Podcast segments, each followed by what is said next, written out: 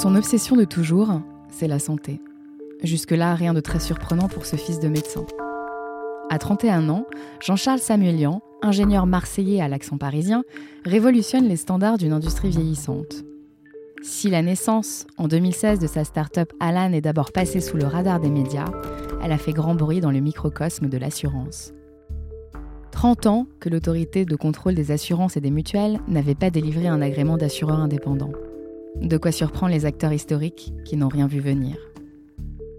En off, cet entrepreneur précocement aguerri raconte comment il dessine l'avenir numérique de notre santé.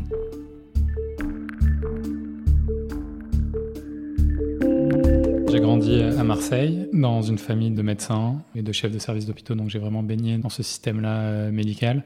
J'étais euh, toujours assez curieux d'apprendre plein de choses. Et c'est comme ça que je suis un peu tombé dans le web et dans la tech à 12-13 ans et que j'ai commencé à coder et, complètement par chance à voir que je codais ce que je développais en site internet je pouvais le vendre. Et du coup j'ai commencé un peu à faire ça comme activité euh, à partir de 13 ans. C'était vraiment euh, sans comprendre hein. c'était ultra naïf mais ça se passait bien et j'ai fait ça un peu pendant toutes mes études. C'était l'époque euh, début du téléchargement donc on téléchargeait plein de films qu'on vendait à l'école, des trucs comme ça. Enfin, c'était vraiment euh, l'aventure d'Internet, en fait, vue par le petit prisme d'un ado dans, à Marseille, sans si bien connaître toutes les histoires de la Silicon Valley à l'époque, etc., qui étaient encore plus incroyables et j'aurais aimé qu'on m'en parle plus et, mieux les connaître. Mais euh, c'était juste, ouais, on peut construire des ordi, on peut construire des sites internet, on peut faire des trucs. Et ça a été assez marrant et ça m'a un peu toujours suivi. Et je pense que c'est un truc qui m'a poussé à voir que ouais, on pouvait apprendre ce qu'on voulait et qu'on pouvait surtout faire toujours tout ce qu'on voulait. Et ça, voilà, c'était un peu mon adolescence. J'étais, euh, j'étais pas si fier d'être geek. Maintenant, c'est un peu plus cool, mais c'était plutôt un truc assez caché de ma vie. Juste parce que c'était pas très cool. Enfin, les gens comprenaient pas, c'était bizarre et, ça avait pas une image très positive. Depuis, on a eu euh, des grandes boîtes tech qui ont vraiment transformé des industries, mais à l'époque, en France, euh, savoir coder ou un truc, c'est même pas quelque chose que je mettais sur mon CV pour mes premiers stages quand j'étais en école d'ingénieur parce que je pensais même pas que ça avait beaucoup de valeur. C'est ça qui est assez amusant. Je faisais des side projects là-dessus, mais je pensais pas que ça avait beaucoup de valeur. Puis, en lisant, mon enseignant, j'ai réalisé à quel point c'était important et que c'était aussi un, savoir-faire très rare. En 2011, alors que ce petit génie du code traîne encore sur les bancs de la prestigieuse école des ponts et chaussées, il fonde Explicit avec deux camarades de promo. Objectif créer un siège d'avion plus léger et plus confortable. Paris réussi. À l'échelle de la planète aéronautique, c'est une petite révolution technologique. Mais Jean-Charles veut s'attaquer à la santé. La nuit, il potasse le code des assurances. Jusqu'à ce 20 octobre 2016, où sa start-up Alan voit le jour. On a créé cette boîte-là pour faire quelque chose de très différent. C'est un secteur qui a vécu sur beaucoup de complexité pendant très longtemps. Et on pensait qu'on devait faire quelque chose de très différent et d'aider les gens à prendre des meilleures décisions. Et le déclic pour moi, c'était euh, pendant que j'étais chez Explicit, un de mes grands-pères a eu, a eu un cancer et, on a commencé à repasser beaucoup de temps aux urgences, à gérer justement la mutuelle, à gérer toute la complexité du système de santé et à pas se concentrer sur ce qui était important, qui était lui. Et ça m'a fait rouvrir un peu cette boîte de Pandore qui est assez fantastique, qui est euh, bah, comment rendre la santé plus accessible. Et on a créé Alan pour ça.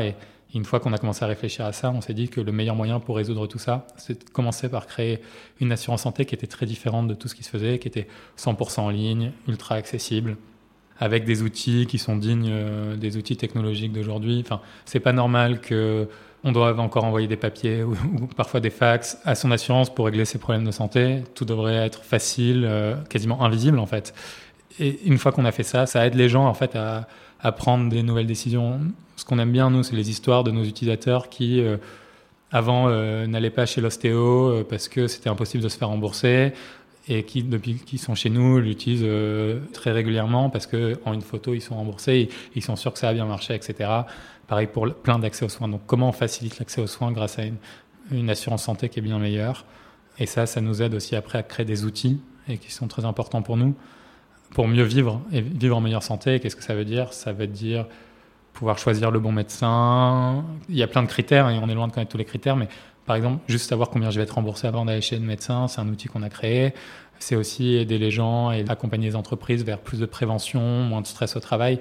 Voilà, notre vision, elle est vraiment très globale. C'est comment on aide les gens à être en meilleure santé. Et être en meilleure santé, c'est prendre les meilleures décisions quand je suis malade et essayer d'éviter d'être malade. Et c'est ça notre mission avec Alan. Jean-Charles fait partie de cette génération des millennials qui s'interrogent en permanence sur le sens à donner à leur vie. En l'écoutant, on en déduit que l'entrepreneuriat était certainement pour lui la seule voie possible, pour avoir un impact et se sentir utile. Ça s'est totalement imposé à moi pour plusieurs raisons.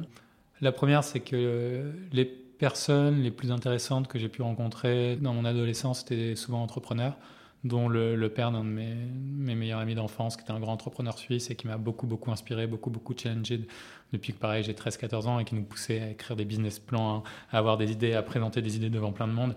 Et ça, en fait, euh, quand on fait ça très jeune, c'est là où on trouve les trucs les plus passionnants.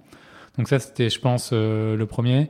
Le deuxième point, c'est euh, un peu mes origines qui sont du côté de mon père on est d'origine arménienne, donc on a grandi euh, en Anatolie, en, Turquie, et on a tout perdu au début du XXe siècle. On est arrivé en France euh, quasiment sans rien, et c'est un peu cette volonté de toujours reconstruire et faire mieux que la génération précédente, qui est un truc qui est dans la famille, et du coup, l'entrepreneuriat est un truc de comment on recrée, et comment on recrée euh, grâce à la force de sa tête et de son savoir et de son intelligence, quand on n'a plus rien d'autre. Et ça, c'était un truc qui, je pense, était très important. Troisième point, c'est quand j'ai découvert comment fonctionnaient vraiment les entreprises par mes stages quand j'étais en, école d'ingénieur. Et j'étais en fait assez atterré. J'avais une image, je pense, assez idéaliste de comment fonctionnait une entreprise, parce que ça faisait des trucs énormes. Et je me disais, waouh, ça doit trop, trop bien marcher à l'intérieur. Et en fait, j'ai trouvé que c'était très dysfonctionnel. J'étais pas impressionné par les personnes avec qui je bossais, ni par la méthode, ni par la volonté, ni par rien, en fait. Et après, très vite après mes premiers jours de stage, j'ai su que l'intuition que j'avais depuis dix ans qu'il fallait que je sois mon propre patron, que je gère ma boîte ou que je gère quelque chose de gros était la seule manière dont je pouvais survivre en fait. Enfin, c'était même pas une question d'ambition, c'est une question de, euh, de survie. Et, du coup, ça s'est complètement imposé à moi et j'ai jamais regretté de le faire très tôt. J'ai jamais fait autre chose vraiment non plus, donc euh, je sais pas trop quel est notre monde. Mais je vois pas de meilleure manière pour euh, s'éclater, pour être extrêmement ambitieux, pour casser des trucs quand on nous dit que c'est impossible. Et moi, ça me rend toujours fou quand on me dit que ça va être très très dur ou impossible. J'ai envie de prouver qu'on va y arriver. Et voilà, c'est un peu la conclusion de tout ça, l'entrepreneuriat. Et maintenant, ce que j'ai découvert derrière, c'est que ça permet euh, d'attirer euh, des personnes complètement extraordinaires pour travailler avec soi et de choisir ces personnes. Et on a une chance euh, folle chez Alan parce que on est 55-60 aujourd'hui chacune des personnes qui est dans l'équipe m'impressionne à, sa manière et c'est une joie de travailler avec ces gens-là parce qu'ils sont ultra brillants, ultra sympas, humbles, ils ont envie d'apprendre, ils ont envie d'apprendre aux autres. C'est génial. Il aura fallu à peine deux ans à Jean-Charles pour être étiqueté pionnier de la néo-assurance. Comment ce jeune entrepreneur analyse-t-il l'impact du numérique sur notre santé, lui qui mise sur les canaux digitaux en proposant la première mutuelle 100% en ligne? En fait, notre santé, on vit un peu dans un flou et c'est assez amusant. En France, on parle d'assurance maladie. On parle même pas de santé, on parle d'assurance maladie. Et la tech, pour moi, elle, est un outil qui permet de se concentrer sur ce qui est important et de pas passer du temps sur ce qui sert à rien. Donc euh, la technologie, elle va pouvoir permettre, euh, dans le cas de l'assurance santé, bah, d'être euh, remboursé ultra vite, de pouvoir piloter ça, de plus se poser ces questions-là, de savoir déterminer quel est le bon parcours de soins, etc. Donc elle a, un, elle a un vrai outil, aussi grâce à l'accès à l'information, grâce à la transparence de l'information, on peut prendre des bien meilleures décisions. Et prendre des meilleures décisions, c'est euh, vivre en, meilleure santé avec beaucoup plus de sérénité. je pense qu'un des problèmes de la santé, c'est le manque de sérénité. Et on voit, nous, notre mission en tant que boîte, c'est d'apporter la technologie pour faire ça. C'est pas la technologie pour la techno, c'est la technologie pour faire en sorte que ça marche bien. Si je devais prendre un exemple, on a un service client par chat où on répond en moins de deux minutes. Et les gens sont assez impressionnés par les qualités de réponse, par le fait qu'on règle tous les problèmes de nos utilisateurs et qu'on les règle très vite. Et pourquoi on arrive à faire ça? Parce qu'on a des vrais humains qui font du service client, mais que ces vrais humains, ils se concentrent que sur les problèmes complexes, parce que grâce à la technologie, grâce à la simplification des interfaces, grâce à plein de choses qu'on a construites, on n'a plus toutes les questions un peu pourries qui prennent du temps mais qui n'ont pas de valeur ajoutée. Et en fait, c'est ça la beauté de la technologie, c'est arriver à, rendre tout extrêmement simple pour l'utilisateur final. Et vraiment, nous, ça va de l'inscription au remboursement, aux questions qu'on a, à euh, ta carte euh, de mutuelle euh, qui est sur ton mobile, qui marche bien, ou qui est en format carte bleue. C'est vraiment faire une attention à tous les détails qui font que un secteur qui est pas très sexy, qui est l'assurance santé, devient un produit trop cool dont tu as envie de parler aux gens autour de toi. Et, ça, c'est la première brique sur l'assurance santé. Après, sur la santé en général, ben, on voit énormément de tendances sur euh, comment mieux comprendre euh, à quel point nos comportements peuvent avoir un impact sur notre santé, comment mieux comprendre à quel point le stress peut avoir un impact sur notre santé et, prendre des meilleures décisions, à la fois euh, sur les meilleurs traitements. Enfin, c'est une boîte immense qui va du séquençage ADN à sa compréhension à, à des trucs beaucoup plus simples de bien-être. Et je pense qu'il faut arriver à avoir cette approche assez holistique et large du problème pour construire la santé de demain. Cette mission, elle est ultra large et elle fait qu'on a une ambition de créer une boîte euh, qui a la taille d'un Apple. Quoi. On doit être capable en Europe et en France particulièrement de créer des boîtes qui auront l'impact sur la vie de millions de personnes, de dizaines de millions de personnes, de centaines de millions de personnes, pourquoi pas parce qu'elles ont créé un produit qui leur est super utile. Et on ne gagnera que parce qu'on crée un produit qui est super utile pour gérer sa santé. Et donc c'est ça notre mission. Et du coup, c'est ce qui nous différencie de toute la concurrence, c'est que on est une boîte qui a été créée par des gens qui aiment le produit, qui aiment le design, qui aiment la technologie, pour créer les meilleurs outils aujourd'hui d'assurance santé. Et ça, c'est très dur parce que ça demande de vraiment se mettre dans les chaussures de chacun de nos utilisateurs, de penser quel est mon parcours en tant qu'utilisateur, pourquoi j'ai peur avant de me faire rembourser, pourquoi je comprends rien quand on m'affiche 400% de la BRSS. Donc, c'est juste prendre un pas de recul et se dire, attendez, ce monde, il a vécu pour lui-même et centré sur lui-même. Nous, on va le faire pour les utilisateurs et on va faire en sorte que les utilisateurs bah, ouais, soient super heureux d'utiliser leur assurance santé, que ce soit l'utilisateur final, toi, moi, ou euh, le DRH, le dirigeant d'une société qui doit aussi gérer cette obligation qui est d'avoir une assurance complémentaire santé pour ses salariés. Et au lieu de se dire c'est une obligation, comment en faire un truc qui est ça me fait gagner du temps, c'est un outil que j'aime utiliser et en plus ça augmente la satisfaction et le, le, niveau de bonheur de mes salariés. Et vraiment, on essaye de faire ça. Du coup, on change complètement la matrice de pensée en fait euh, de ce secteur-là. Et cette différence, elle est dans notre ADN, dans notre mission et dans la manière dont on construit les choses.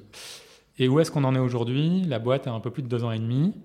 On est assureur depuis deux ans, donc on est vraiment une assurance. On n'est pas un courtier, un distributeur qui redistribue quelque chose de quelqu'un et qui prend une marge dessus.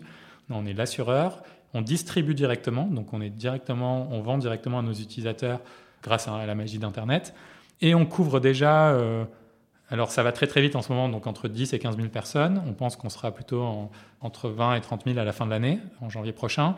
Ça représente quasiment 1500 entreprises aujourd'hui, avec une croissance assez phénoménale et des utilisateurs qui sont ultra heureux, qui parlent de nous en bouche à oreille, et ce qui fait le gros de notre croissance. Donc c'est super super excitant d'en être là, avec euh, en plus la confiance euh, d'investisseurs assez extraordinaires et qui sont parmi les meilleurs investisseurs européens.